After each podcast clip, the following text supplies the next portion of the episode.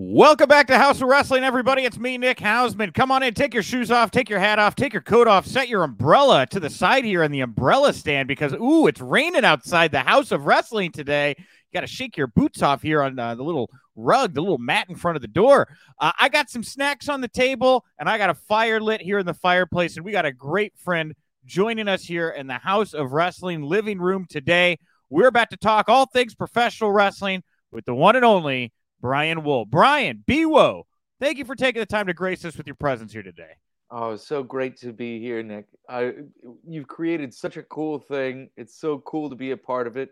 And uh, what a way to cut through the gray. Because I got to tell you, it has been gray in Los Angeles for months. Yeah, no kidding, right? Come on, it's nice in here. I got my Hue lights. I got a, uh, they're smart lights. For those of you who don't know, I can turn the lights on and off here in Haus of Wrestling. Just a, a push of a button on my phone. Very high end here at Haus of Wrestling. Very warm, very inviting. And before we get going, BWO now, uh, you are a comedian, right? You're a lot of things comedian, writer, producer, a lot of things out in LA. Um, a lot of people listening to the show or watching the show here right now probably know you from co hosting the Wrestling Inc. Daily with me, but other people may know you. You've done work with the Try Guys, uh, Keith Habersberger from the Try Guys. You do his mukbangs uh, from time to time. You want to talk a little bit, tell everybody a little bit about yourself here that may not know Brian Wohl? Yeah. So, uh, well, I, I, I started uh, back in Chicago doing improv, uh, famously with. Never heard of uh, it. The you, you know, how about that? And and uh, and uh, we put together some really great improv shows. Myself with Keith Habersberger and our group Octavarius, which is now moved to Los Angeles, and we've kind of spread out. Mark Musinski with Octavarius now writes for Dexter and is taking over that world. Obviously, he's on strike right now, as uh, is you know half the town. So, uh, but otherwise, I've been working with the Try Guys, uh, BuzzFeed. Um, Keith and I have always stayed together doing some sort of comedy things, and now we actually have a record coming out uh, next week, actually, for our off-Broadway musical, The Wizard of Friendship, uh, featuring Wayne Brady as the Wizard uh, we've got Alex Brightman, who played uh, uh, Jack Black's character in School of Rock, the musical. And he was Beetlejuice in Beetlejuice, the musical. And he was now in uh, Monty Python and the Holy Grail at the Kennedy Center. This dude's huge Broadway star. So he's on there. Also, Dashaun Wesley, who is the host of HBO's Legendary. If you guys are familiar with the, the ballroom voguing scene, uh, I did a little vogue there. That's for my. It's good. It looked great. You you really hit it we'll kiki later. We'll talk about it. Oh my gosh. So so there Dashaun's involved as well. So yeah, we have this record coming out next week, and uh, I believe starting this November, uh, Lou Berger and I will be back on the road. But we've got so many things coming out with Try Guys, eating food, doing things that millions of people like, as opposed to the hundreds of thousands that still enjoy comedy. Yes. All right. Well, there you go. BWO I mean, I don't know if you guys got your dustpan and broom here because BWO just dropped a bunch of names all over the floor. Somebody's gonna have to clean up the floor here at Haus of Wrestling. Jesus Christ. Yes, BWO very busy out in LA, and we're happy he took some time to talk wrestling with us here today, which is something I know you're passionate about, Brian, and have a lot of opinions about. And uh, before we get into all that talk here today, uh, of course, if you're watching us right here, it's Thursday at noon Eastern. We do it again every Tuesday at noon Eastern. It's on Premier Streaming Network. If you want to see Haus of Wrestling in Technicolor video form, the only place to see it in video form, you got to go over to Premier Streaming Network. You got to sign up for Premier Plus, and then you got to check it out every Tuesday, Thursday, noon Eastern. Me, a cavalcade of different great co hosts talking all things professional wrestling. We love it. We're very happy to be here. A lot of great talent over on Premier Streaming Network. Again, Premier Streaming Network. Go sign up for uh, Premier plus to get this show Tuesday, Thursday, noon Easterns. Also, if you're uh, listening or watching the show here today, uh, go over to hausofwrestling.com, H A U S of wrestling.com. Everything we talk about on the show here today, uh, I will have written about over on the website. So you'll get even more insight from me over there. And of course, it'll give you a nice thing to pass around to all your friends. Nice link, nice recaps of all the top news stories of the day. Uh, we do have the Haus of Wrestling podcast feed. Uh, you can see us here at Premier Streaming Network in video form. About an hour after we uh, have the video air on Premier, We put the full audio on the podcast feed. So you can go find this audio and a lot of other brand new audio pretty much five days a week, Monday through Friday at this point. Uh, yesterday, we had Megabyte Ronnie, uh, who is both a, well, now a retired pro wrestler, but is a competitive food eater. I don't know if you've ever seen Megabyte Ronnie in action, Brian. I have not seen him eat food. Oh, you got well. You obviously don't watch the Nathan's famous hot dog contest, hot dog eating contest every Fourth of July like I do. Um, but he is down. ESPN? It's on ESPN, baby. It's got George Shea doing the intros. It's awesome. I have I watch every year because I am a carny, and my wife and I watch it together, and we know who Megabyte Ronnie is because we watch him guzzle glizzies. And now I finally got a chance to sit down and chat with Megabyte Ronnie. You know, Ronnie and Keith should do something together. That's a great idea. He's like that. Ronnie's like the like 34th best food eater in the world. I bet he could throw down with Keith any day of the week. Oh, 100%. Keith's not really a man for speed. He's more of a, a distance and stamina guy, uh, which is why we really can only do those like once a week at best. We, We- we, need a doctor for him. Well, then Ronnie we should. a doctor? He Ronnie seems like well, he's military guy. He knows how to take care of his body. So he's got a whole. We get into the whole. We get into the whole. How do you do this? How do you expand your stomach? How do you keep an eight pack while competitive food eating? All of it's all in nitty gritty detail to, talked about in this interview. I love it. But what we should do is we should have Keith go mukbang on like an Olive Garden or whatever. He can eat all of this stuff. We'll see how long it takes him to eat it. Then we'll run it back with the same menu and see how fast Ronnie can do a Keith mukbang after the fact. oh my gosh. Right? Where's where's Ronnie based out of? Where does he live? Look, we're on the air putting this together. Uh, Ronnie is, I think, I, don't- I I don't know exactly where. I don't know. We connected on on on a video. I never asked him what city he lives in. So Yeah. Well, I can you know, find in out. 2024, we're going to travel a lot, so that's Ugh.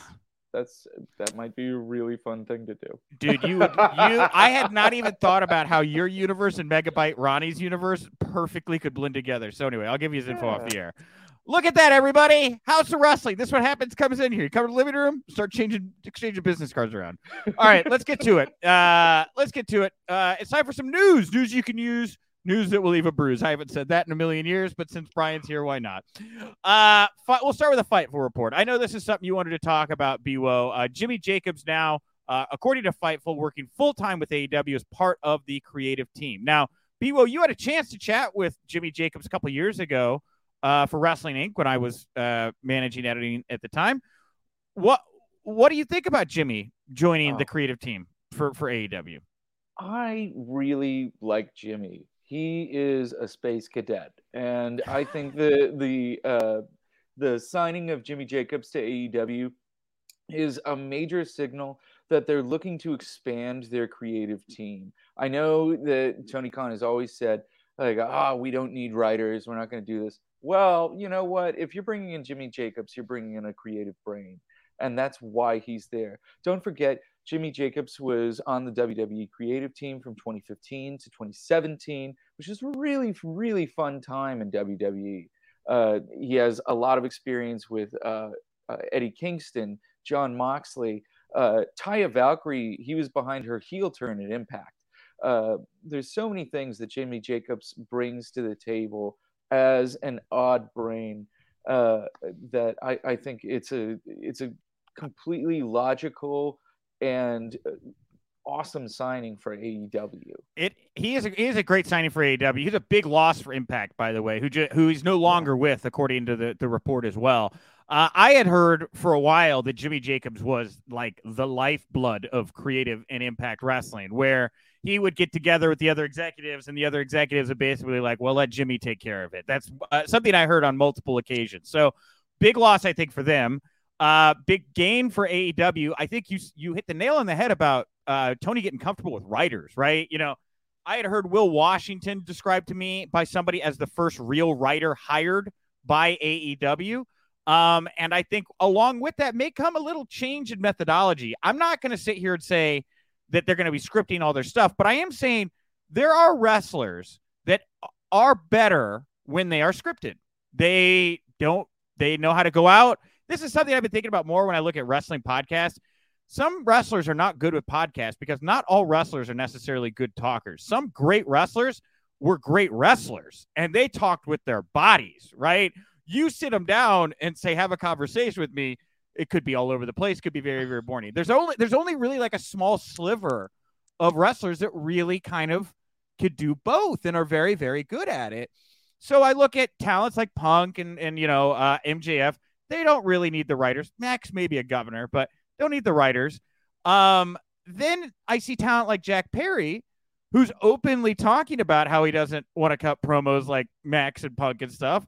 That guy, his dad's Luke Perry, probably would work very well with a Hollywood writer. You could maybe get a better jungle Jack Perry out of that. So I think with Jimmy coming along, knowing how he writes, knowing how he formats scripts, working with Will Washington, I do think we'll see a little bit of tightening up uh, with the the promos and, and and the scripting here in the very near future. Just to piggyback on what you said. And and it's someone who understands these people. You know, he's worked with Chuck Taylor. He's worked with so many of these guys and gals before. You know, and and he's worked in so many different environments. So he's able to meet people wherever they're at. I think this isn't just a writer that that um, is someone that's creative that Tony Khan's bringing in. This is somebody that knows the roster already and is going to not only keep the machine running, but maybe help the machine run faster and smoother. You know? Yeah. Um, I, I think this is awesome. So yeah, and uh, also I have to say, as a former fan of Jimmy Jacobs' podcast, I hope he starts another book club with with Bryan Danielson. Them talking about Zen and the art of motorcycle repair was hilarious. I love. Isn't it Zen and the art, of, art Zen and the art of motorcycle maintenance? or maintenance. That's what it is. Zen and the dude. You gotta slow down, man. You gotta slow down and think. Like that is oh a really deep cut for you literary nerds right there. That joke that I just made. That's super. The book, the book is eight thousand pages long. The whole thing is about how you got to slow down and I tried it, whatever. It got like four pages. I was like, this is stupid. I'm not doing this. It's oh, I love that stupid stuff. I'm so in. Zen in the art of Zen in the art of putting me to sleep talking motorcycles. Um, also here uh, in the realm of AEW, uh, I don't usually recap uh, podcast interviews, but Tony Khan uh, did has said some interesting things this week. One of which he was asked on Barstool Wrestling uh, about the rumored uh, roster split, which is something I talked to Kris Statlander about last week for, for Haus of Wrestling. And she said a lot of what Tony said here. The only difference, I think, is that it comes from Tony. Tony uh, is the guy making the decisions, and he didn't sound bound to a hard split, but he was describing how he wants the shows to feel different. He thinks the champions will go back and forth. So, just to you know, kind of real quickly give my thoughts on this again. I think we're oh, I think we're heading towards a hard roster split once they can do it.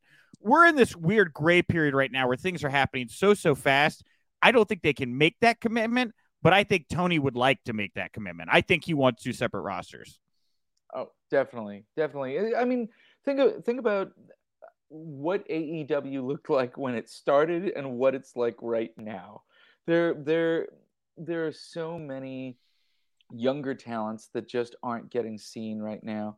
And with the absence of dark of uh, of dark and elevation, we're really missing out on some of the fun younger wrestler matches that that just aren't really ones that are going to draw in eyes on television. Yeah, and and I saw Andrade's comments yesterday. I don't, I forget. I apologize. I didn't write on my sheet, but I, I, I don't, I don't know who he said it to. But he was hoping to get two sets of uh, titles. He thinks that there should be championships for Collision, championships for Dynamite. Very similar to how Raw and SmackDown, I guess, is structured at the moment. He wants, he wants two shows. He wants two brands. I, I think they've got the roster for it, man. I think they have. I was, I'm sitting here. I'm doing a, I'm doing a fantasy draft, by the way, with EJ Cameron tomorrow, noon Eastern, on all the live we're going to go live on all the Haus of Wrestling platforms, drafting Dynamite and Collision rosters. And I yesterday had to put rules together for this draft, and I had to look at the All Elite Wrestling roster page. And dude, they got a lot of wrestlers, man. They got they got at least I think it's I think they got almost 40 women. They got like over 120 guys. How do you not have enough for two rosters? You know, that's what I guess. Yeah, you're you're exactly right. I I think they totally can do this. I think there is enough talent, and I think there's enough people that do want to watch this stuff. I think yeah. it, it look, what was it like? Forty million people watched the Bloodline thing on YouTube. Who? There's sixty million. It was something goofy. You know, people are watching this stuff. Mm-hmm. We're we're not crazy to to suggest more content is a good idea. This is, I think they're doing the right thing here. Well, last night on Dynamite, um, I definitely got the impression that the Elite is going to remain the central focus on Wednesday nights. They were in the Blackpool Combat Club mix. They were in the Will Ospreay mix. They were in the Eddie Kingston mix. They were in all the mixes. They were a mix. They were a cake mix. They were a delicious cake. Um, the uh, they uh, Fightful here put out a report uh, last night saying that the Elite still in AEW uh, contract negotiations. Um, they've gotten close to a new deal a couple times over the past few months, but haven't quite gotten the ball over the finish line yet. Many backstage feel they're going to resign. I have also heard that. I have heard people tell me that I am insane for thinking otherwise. People are very much in the know. I'm still kind of out to lunch on it. Um, we're not exactly sure when all of their deals are done due to injuries. So, because of injuries, like Kenny Omega being out of the ring for so long, his contract could be pushed back. Um, and and we don't know with other injuries that have happened with Hangman Page or the uh, the Young Bucks if there's any kind of movement on their contract being pushed back. For what it's worth, I I have heard of other injuries in AEW and I've asked talent, did your contract get pushed back? And they told me no. So I don't know if this is on a case by case basis or what. But so I I would not blanketly be like, oh, this person was out for this amount of time. They're going to have that added on. I don't think that's the case every time. Just saying. Um, and lastly, here on this, uh, as has been noted in the past, uh, if Page, the Bucks, and Omega were to become available, WWE is interested from what Fightful is hearing, but they know they can't talk to these guys quite yet for legal reasons. That would be contract tampering. Of course, of course. I I I have to say I would not want to be a wrestler wanting to ne- negotiate their contract right now. Uh, looking at what my friends in the WGA and in SAG are going through, negotiating their contracts. So I I would say man, if I were Kenny Omega, I would hope that my contract, uh, I don't have to negotiate this stuff until, you know, solidly in 2024. Because until these SAG and WGA contracts are negotiated, uh, streaming companies don't know how much money they're spending on shows. Uh, right now, actors, writers, directors are not getting uh, uh residuals on foreign streaming deals. So let's say, you know, they're showing, I don't know, Spider Man in in Italy. Tom Holland isn't getting money on the streaming of Spider Man in Italy, whereas so many people used to be getting money on that streaming. And what's happening is these production companies are keeping that money. And so, like Warner Brothers Discovery, which is big part of AEW, and you look at uh, Peacock uh, and whatever the WWE involvement is with possibly Disney, ESPN, uh, they don't know what they're spending yet. So both companies don't know how much money they have. And so until these contracts start getting negotiated and they they start to understand how much money they're spending on uh, foreign streaming, uh, uh, and even uh, domestic streaming, a lot of it's upfront fees. It's not really residual fees. And that is something that wrestlers have counted on for decade, decades of residual fees. You know, what happens yeah. when I sell VHSs and, and DVDs? Well, when we went to these over the top networks, the, you know, like WWE Network, and now we're on Peacock, nobody knows how much money they're making. And this has been a really confusing thing for performers, creators. And that is what this big strike with the WGA and eventually likely the Screen Actors Guild is going to be. How far and, off is that, by the way? Uh, the Screen Actors Guild strike could happen as soon as maybe like two weeks from now. Uh, and uh, I'd say July. July. Okay, I, just I, yeah, about July. And uh, when you think about this as a wrestling fan, so then you know that these major companies don't have scripted programming. So they're going to look to something unscripted, such as wrestling, to fill that void. And so wrestlers are in a unique position, but they don't know how much money they have yet. and they don't know how much money they're worth, but they're worth a lot. They're worth a lot. Yeah, and, and well, and putting putting value putting value on worth is tough with wrestlers. I got into this with Conrad about a month ago when he was on the show. Like, you know, who is over? How do you measure success? I'm solidly of the belief right now if you can move the needle, if you could point to consistent quarterly returns where your content is doing better than other people's content, that is how you prove your worth right now. That's how MJF was able to do it, right? MJF got very upset, said, "Look at the every quarter hour I go out there, things go up, but I'm making a tenth of what the top guys are making right now. This doesn't make any sense to me." Huge argument ensued. In order to get him back on TV, he got that top guy money, right? You know, and the, the problem with that is it's just – so hard to kind of prove that worth. But that is how right now I think you're proving if you're over and if you're valuable as you look at those you look at those viewership metrics right now because that's where all the money's coming from. When networks see a peak hour and they see a consistent peak hour with a talent, they say I'm willing to pay you more for that talent at that hour. That's that's how it works, you know. And I, and I know I've gotten so far out from this, but circling back to the elite. Yes. When you look at people who right. move the needle, it's the elite. These Are they though? Move, yes, they do. Okay. Yes, they do. I they don't know.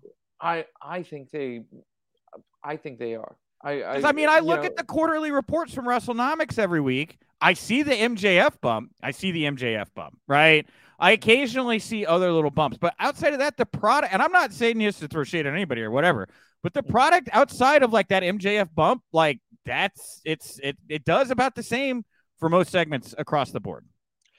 Currently, yes but I feel like that's because the elite had a, a, lot of the wind taken out of their sails with that CM Punk business. Right. Uh, I, I really do, but I don't think that that's made them lose their audience. You have to look at also the BTE numbers on YouTube. They're still delivering. They they still have a strong audience, and uh, I I think that the people that follow the elite would follow them wherever they go. And so I think they do have negotiating power. I think they do. Uh, and think of the elite rejoining with Cody. Oh my God. Yeah. It would be crazy. And, yeah. and WWE knows that.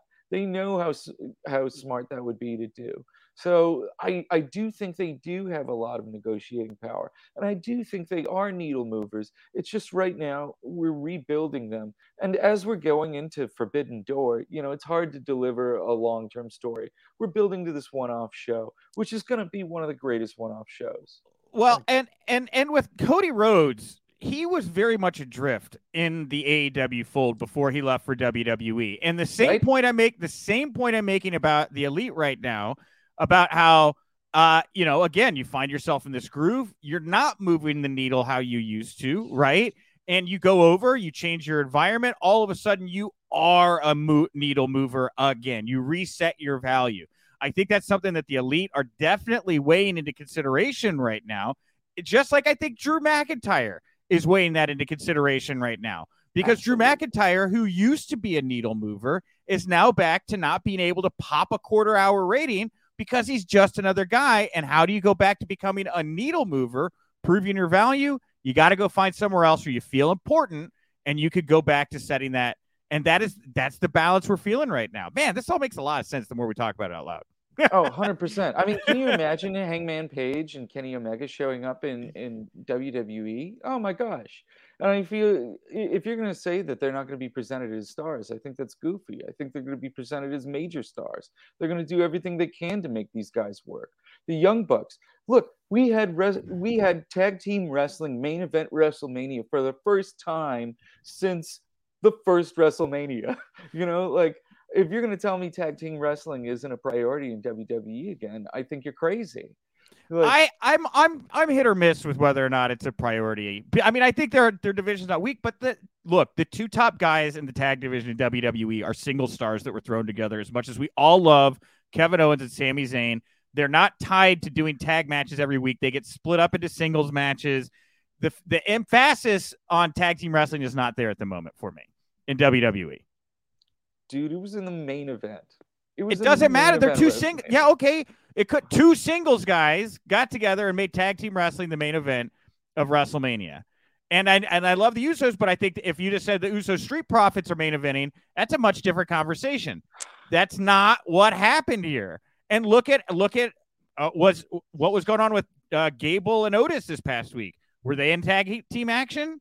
with Maxxine Dupri? No, they're a bunch of single stars working together now, right? There's talking about splitting up the Street Profits. There's tons of buzz about that or turning them heel. I don't know. I mean, uh, you say the Viking Raiders? You say the Viking Raiders are a big part of WWE's content at the moment? Come on. Look, they're getting consistent TV time. Tag team wrestling is getting consistent TV time. And, you know, look, maybe they're not being promoted as teams constantly, but I don't think it's a terrible thing to raise the individual profiles of the wrestlers in the tag team. I don't think that's a bad thing.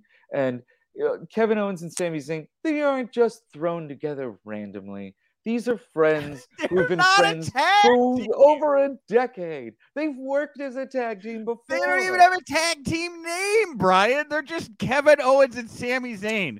They play one guy's music, then they play another guy's music, and then they walk to the ring side by side as a tag team. As soon as this run is done, they will go back to not the tag division. The only reason they do that is because WWE is cheap and won't pay for licensed music. Because can you imagine if? I don't know. I Are you kidding know. me? WWE... they want to keep these guys as singles acts, they want to. AEW they want to promote them as individual talents. oh, that is what is happening here. I because that look because Vince is never truly gone. There's that too. But but Triple H does love tag team wrestling. Triple H books tag team wrestling. He cares about tag team wrestling. And yes, I know Vince is not truly gone, but dude, he's got it so much. There's so much more focus on tag team wrestling than there has been in years. Like, it's I I feel like I think you're overselling I the, this. I think you are way overselling this. I think you're way, way overselling this. I, um, here, here's my thought. I think that if I were the Young Bucks, I feel like now is a better time than ever to go to WWE. Will they? Probably not. You know, most likely not. But I would say the atmosphere there now is the best it has ever been for them to make the jump if Maybe. that were to happen. Look, I, I think that I think that there is a definite starting point for them with Cody, the EVPs, and Hangman Page, uh, evening the odds against the Bloodline, who's for whatever reason are all back on the same effing page by WrestleMania time next year, and maybe they have Tama Tonga, right? Maybe that's the fifth man in their group. You know, I think there's a lot of money there. They know that. Again, how do you reprove yourself as a needle mover? All of that stuff. I like that we ended this on an AEW note, by the way, since we are in the AEW block. We will get back yeah. to WWE here just a moment. All right, one more AEW thing, and we'll jump back to WWE talk, and we can talk about who's right, who's wrong about tag team wrestling. Um, I I loved this report here from Fightful.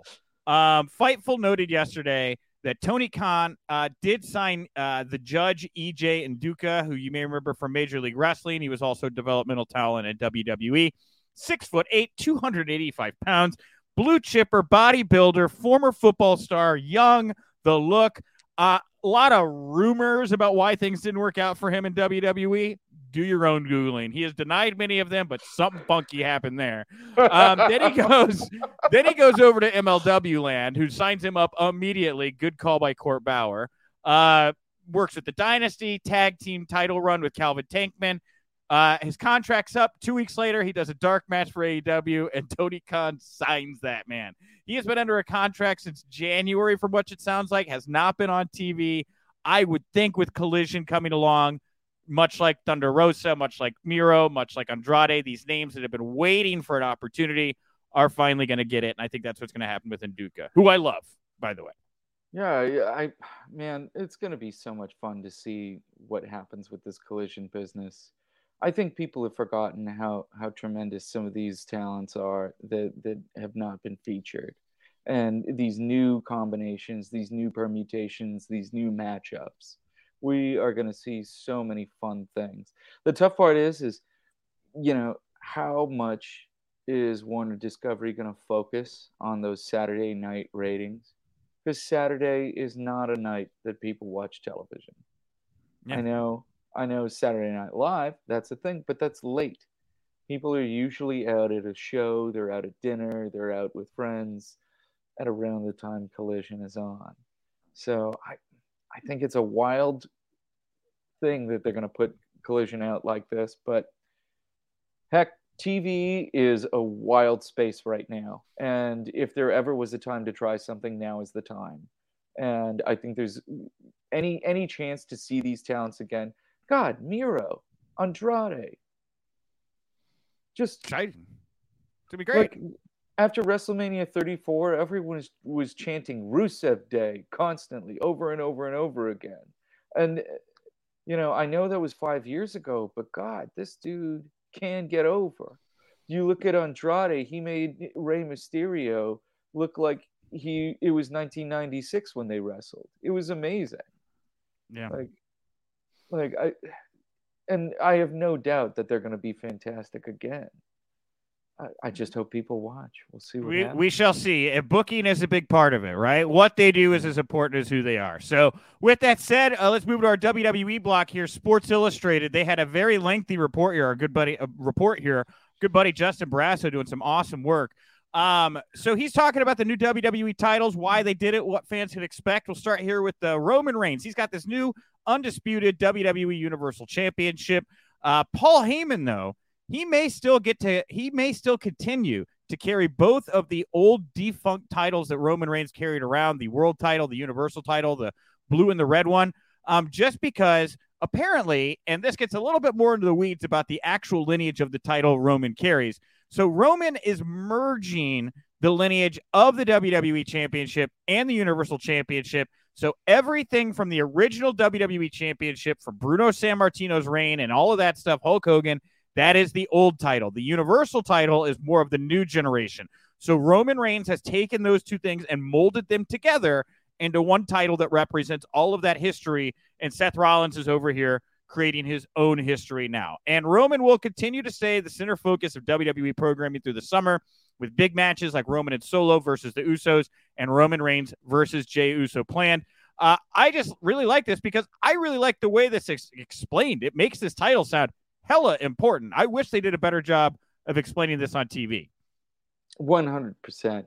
And uh, I like the idea of Paul carrying the two belts because, gosh, as, as a wrestling fan from the 90s, I was a huge Ultimo Dragon fan. And seeing him enter out with Sonny Onoo carrying, you know, just belts on belts on belts.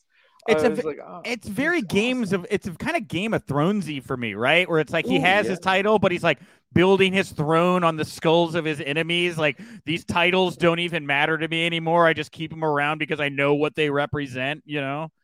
Ugh. I think that's so cool. So yeah. I I do hope they do that. I but my gut says to me that that won't last very long. I feel like it'll eventually be Paul getting rid of the other old titles, and they'll only carry the one that they want to sell.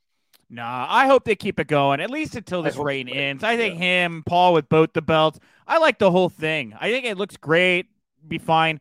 We're all just waiting for the fall of Roman Reigns, whenever that may be. Um, also, and, and uh, uh, noting the new women's champions, uh, Asuka, she's expected uh, after you know really judging up this. I believe she's the women's champion, and Rhea is the women's world champion. Is that correct? That that was what it was presented as on Raw. Okay, there you go. Pretty belt. Very pretty. Uh, Asuka, uh, her the expectation with her because she's more veteran talent is to establish this new championship and then drop it to a young up and coming star when the time is right. As of now, that person could be Iyo Sky, who uh, apparently won over Triple H, who I'm guessing was already a huge fan of hers uh, as he booked her at NXT. Um, but so the report goes here, really saw how much of a star she was in her match against Bianca Belair at Backlash.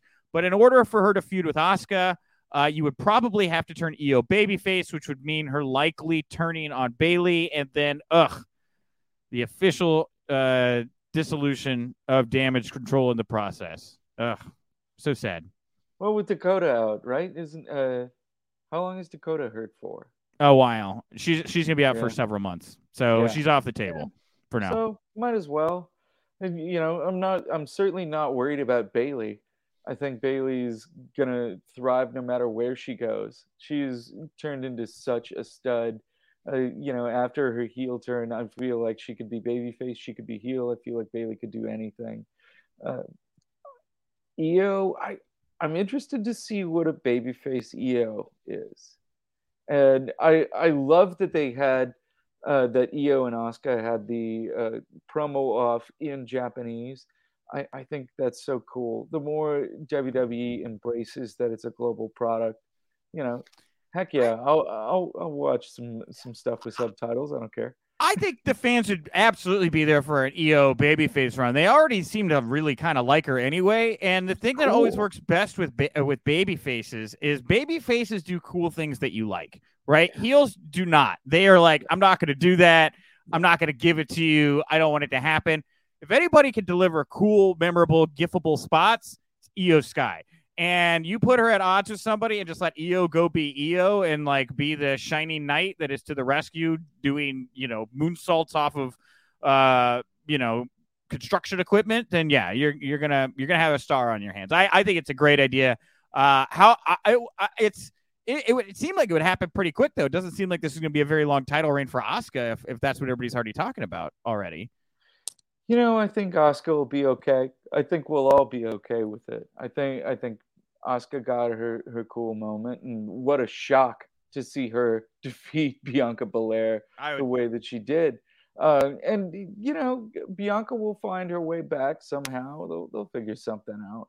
But man, uh, Io is cool, and it's clear that WWE fans like a woman with an edge. The way that they've responded with Rhea Ripley, and I feel like on the other brand, they're looking for another woman with an edge, and that would be Io Sky. Yeah. Uh, and lastly, here, Rhea Ripley. Uh, she's got her brand new title as well. And not much news here. Just basically, the, they say we are hoping that she makes this title important and goes on to become a big, big star. So I would think she's going to be holding on to this title for quite some time. Uh, and look, nobody's arguing. Everybody, very, very big fans of Rhea Ripley at the moment, it would seem. Yeah. Yeah. I mean, I, I, I was there at WrestleMania when when she wrestled Charlotte, and I got to tell you, nobody really wanted to cheer for that match. The audience was gassed, and those two just engaged eighty thousand people. It was amazing to watch. I will never forget that match. It was so impressive to me because the audience was just so tired at that point, and and they made everyone care. So I, I, I look forward to everything Rhea does. Yeah, hundred um, percent. Well, and if you like Rhea Ripley, maybe also like this person, L.A. Knight, uh, widely popular at the moment. It seems with uh, pro wrestling fans.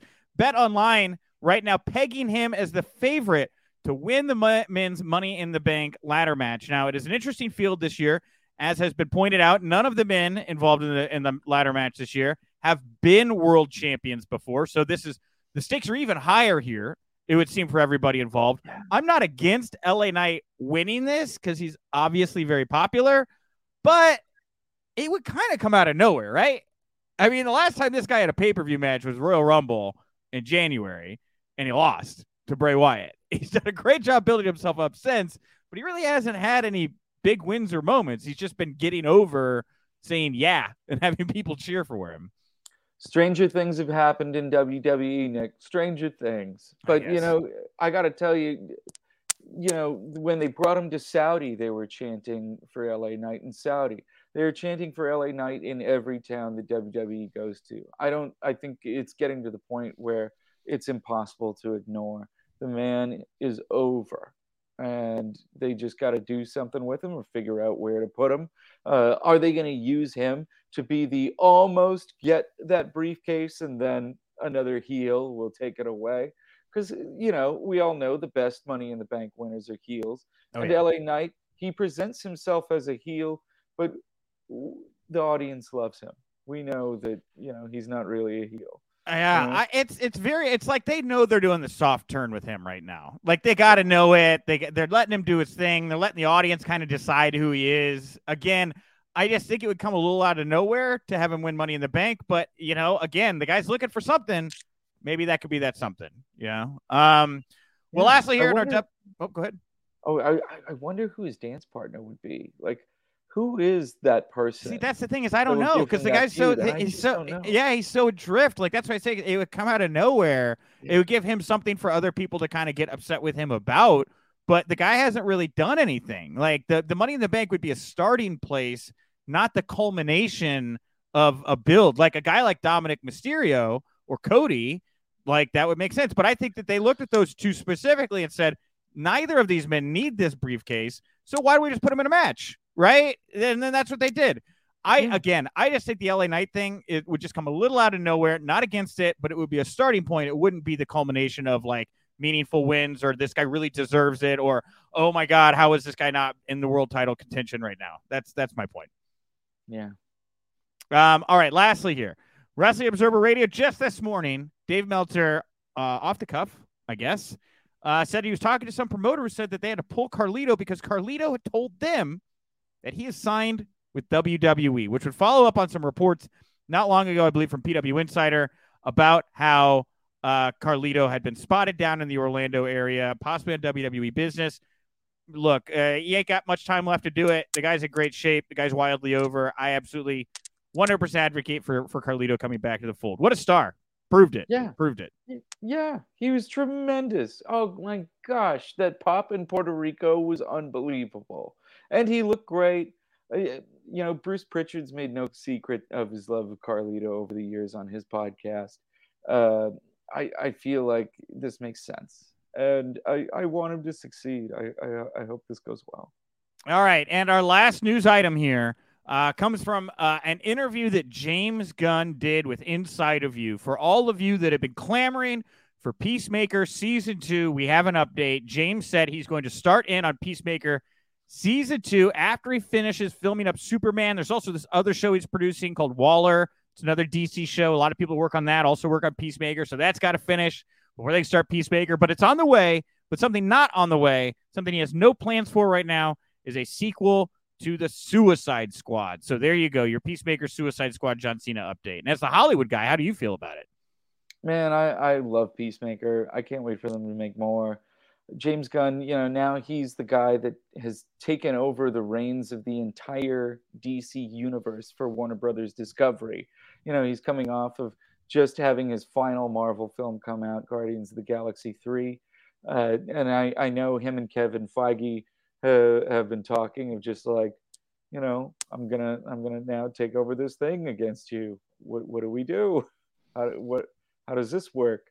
And uh, I I think James Gunn has a lot on his plate, and I I would be interested to see what happens with where WWE ends up on this next television negotiation rights deal, and where AEW ends up, and how that factors in. How do you see it all playing out? How do you personally see it playing out? I feel like WWE has got to go to Disney. I feel like that's the wow. End. Okay. I feel like that is the most natural thing. I think UFC there's a I think there's a hesitancy there on their end. It would be my thing. I, I think between of Vince course. and I think I think having Dana White under the same umbrella, I, I, I would think there'd be a hesitancy there the there on the brand image of Disney. But you could be very well right. You know, Disney's run a lot of weird brands for years, and that and that's part of what makes me think that it's possible. I, I do understand the hesitancy because it's so odd to think of firing up Disney Plus and seeing like all these Disney movies, then you switch over to you know WWE and seeing Mankind. Katie Vick, Ooh, yeah, yeah, yeah, like it it seems odd, but you know what? Gosh, when you look at what the value of WWE content to Peacock, it, WWE has been a tent pole product for Peacock. They have brought so much eyes to that network and help bring the idea of live video to over the top streaming on on mainstream you know streaming services.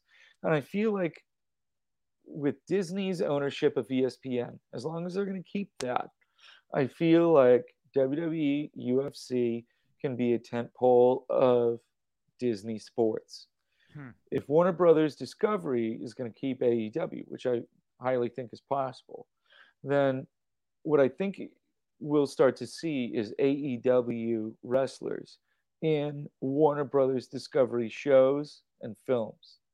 Like with Disney, they just had Seth Rollins in the new Captain America film.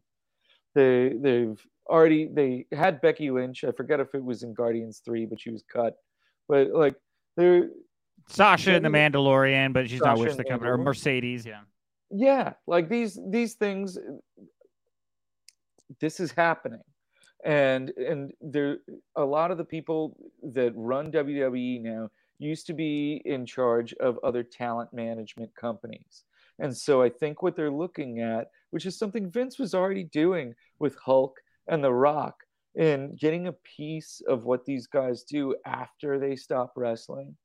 So I think what they're going to do is, is they're going to use WWE as a talent feeding system for WWE er, for Disney and Marvel movies and Star Wars, and then Warner will use AEW as a talent feeding system for their products on DC and HBO Max and and you know all the other things that one television makes.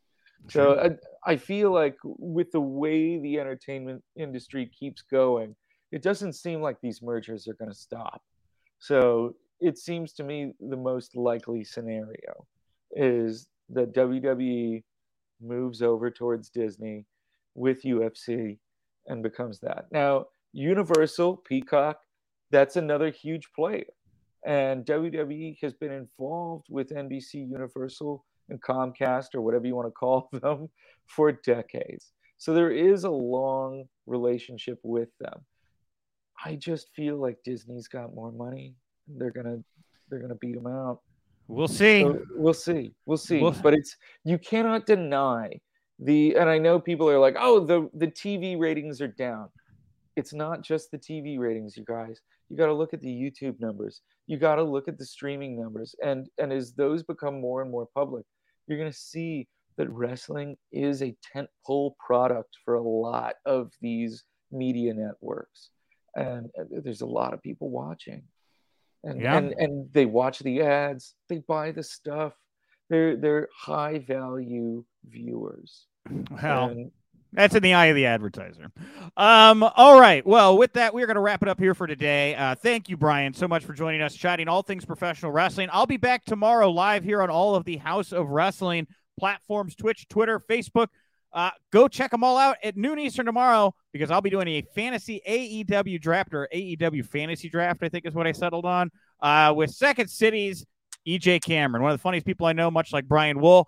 Uh, he'll be here. We're going to be, uh, I'll be representing uh, AEW Collision as the general manager. EJ will be the general manager for Dynamite. I have 18 rounds of drafts picked. All the rules, everything are up at hausofwrestling.com. Again, go check that out every day. Please share the articles around. Uh, also, on Monday, I got a big surprise interview to kick the week off. Of course, I got another one tomorrow. So we got two surprise interviews before I'll talk to you all on Tuesday with the next Haus of Wrestling episode over on the Haus of Wrestling podcast feed.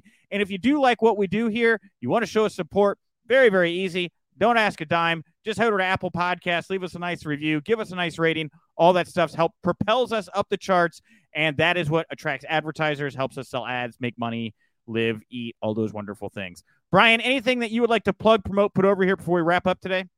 Oh well, please check out uh, our album for the Wizard of Friendship next week. And uh, hey, if you're in Europe in July, July 14th, I'll be in Amsterdam for the Boom Chicago Comedy Festival. If you're a Ted Lasso fan, Brendan Hunt, Jason Sudeikis are going to be there. There's uh, uh, Amber Ruffin, uh, Seth Meyers. They're going to be out there. Come on out to Amsterdam in July. We're going to have a great time. Ted Lasso. Never heard of him. What an asshole.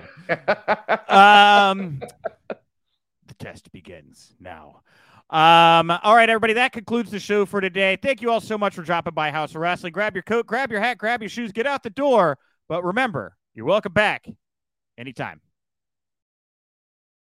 BetMGM has an unreal deal for sports fans in Virginia. Turn $5 into $150 instantly when you place your first wager at BetMGM. Simply download the BetMGM app and sign up using code Champion150. Then place a $5 wager on any sport. You'll receive $150 in bonus bets, regardless of your wager's outcome. And if you think the fun stops there, the King of Sportsbooks has plenty of surprises in store. Check out daily promotions, same game parlays, bets, and so much more. Download the app in Virginia today and get $150 in bonus bets instantly from your first wager only at BetMGM.